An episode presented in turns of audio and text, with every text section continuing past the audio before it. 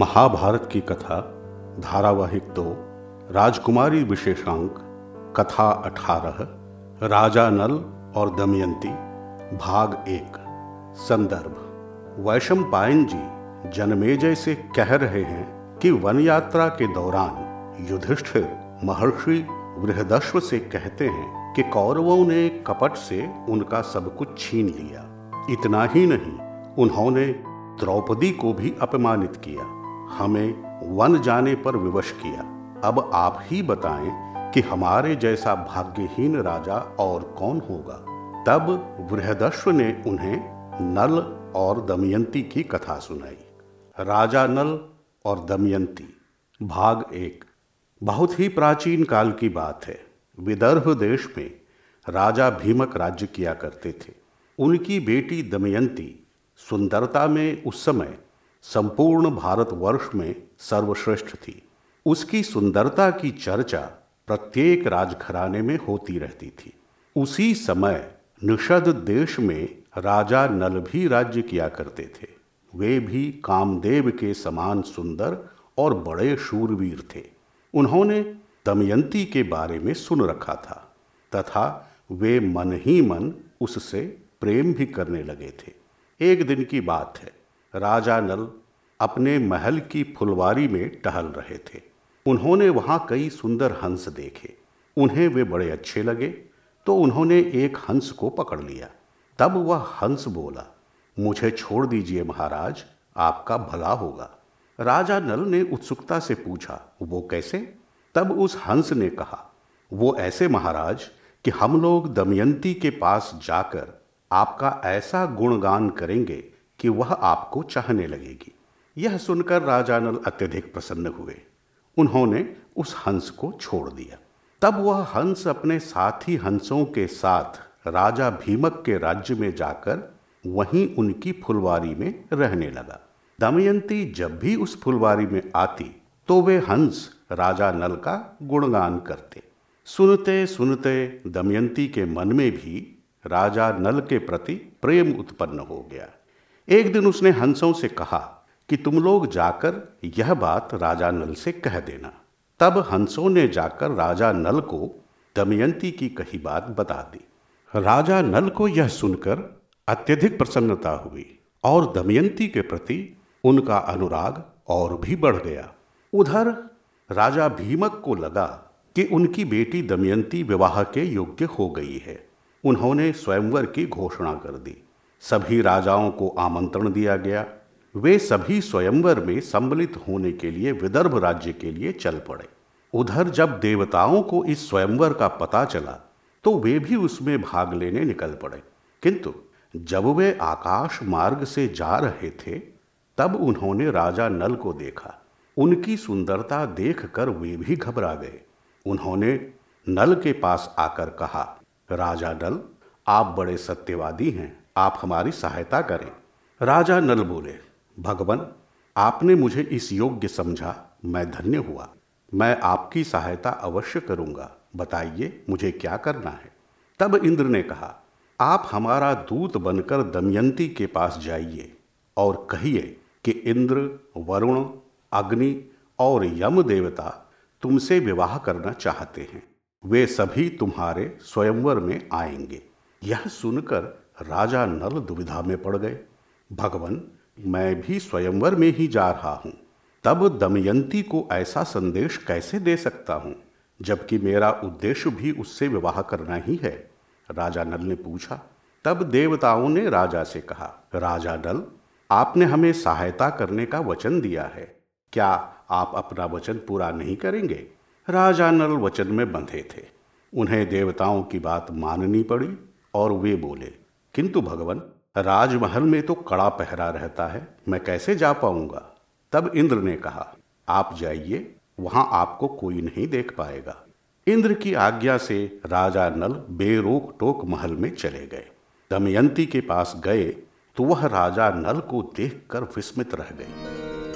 इतना अनुपम सौंदर्य उसने कभी नहीं देखा था। उसने पूछा, आप कौन हैं और यहाँ किस उद्देश्य से आए हैं? राजा नल ने अपना परिचय देते हुए कहा, देवी, मैं राजा नल हूँ। देवताओं का दूत बनकर तुम्हारे पास आया हूं, किंतु आप द्वारपालों से छुपकर यहां कैसे आ गए?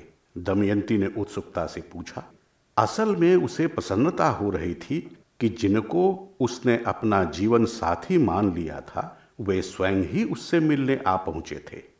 देवी, देवराज इंद्र के प्रभाव से मुझे तुम्हारे अलावा और कोई नहीं देख सकता, राजा नल ने बताया।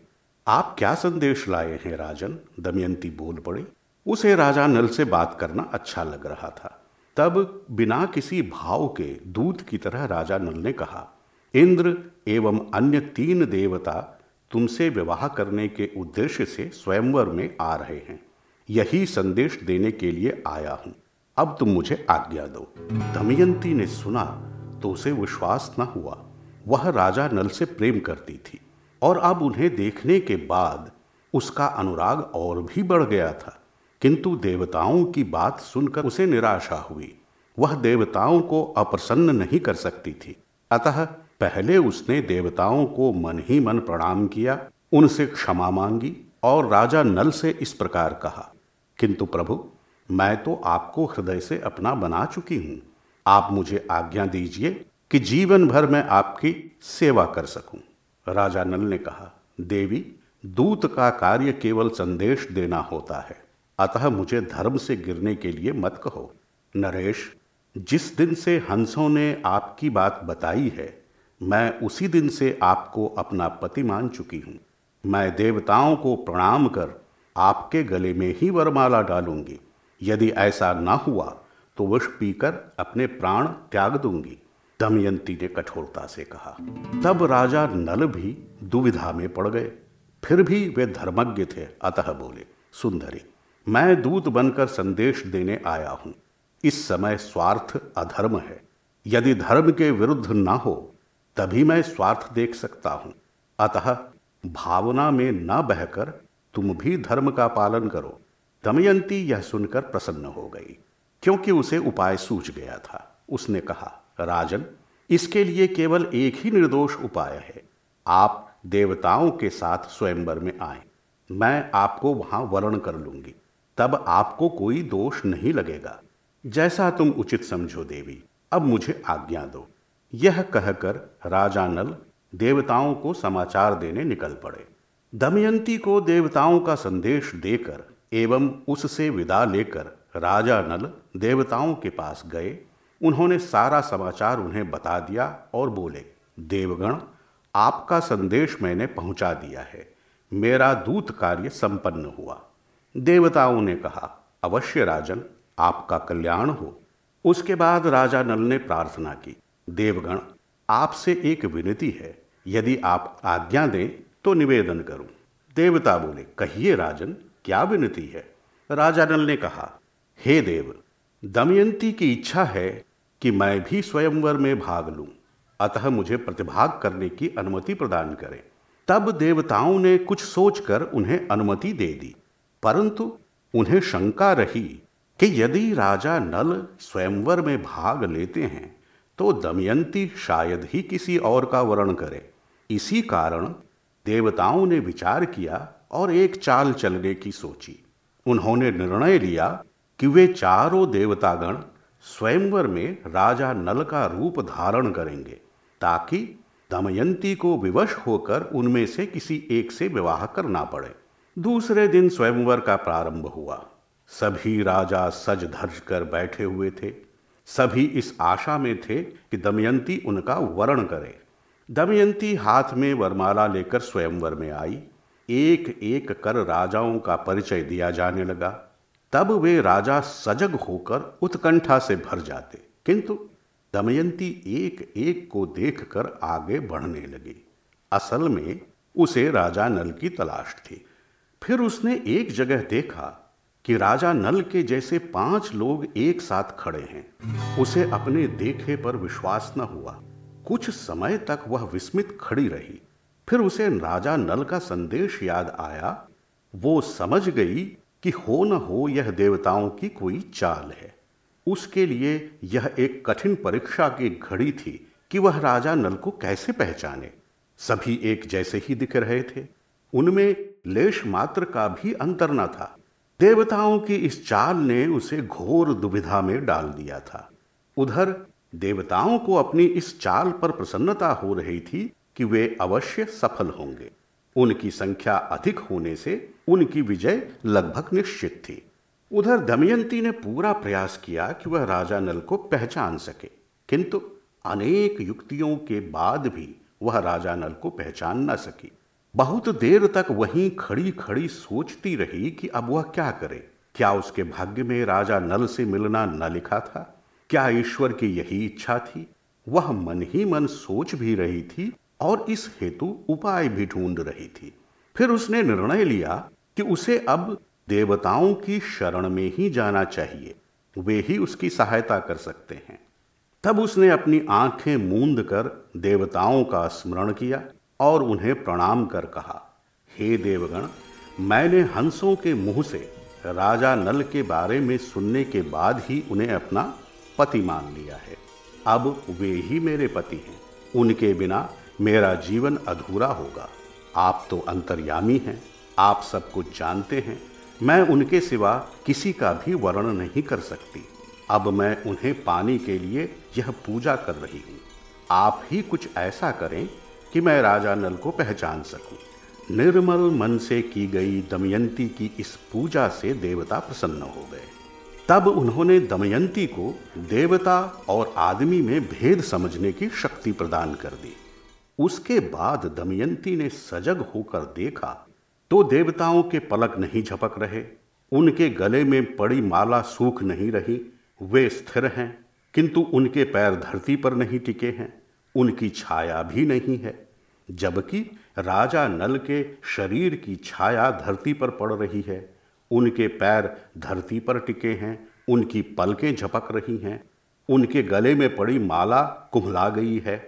इस प्रकार देवताओं की कृपा से दमयंती ने राजा नल को पहचान लिया।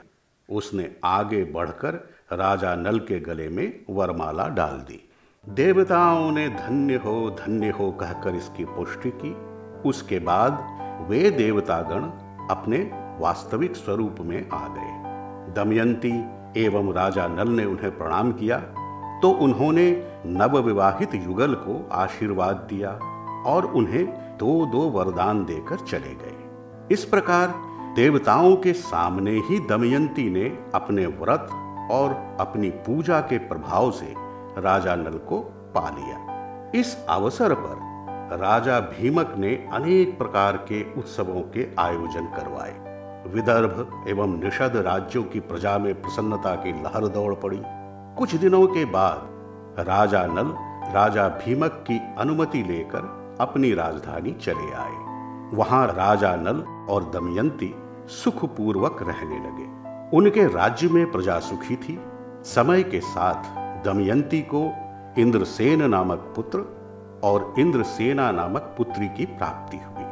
उधर दमयंती के स्वयंवर से निकलकर सभी देवतागण स्वर्ग की ओर जाने लगे। तब मार्ग में क्या क्या हुआ, यह जानने के लिए अगली कथा सुने।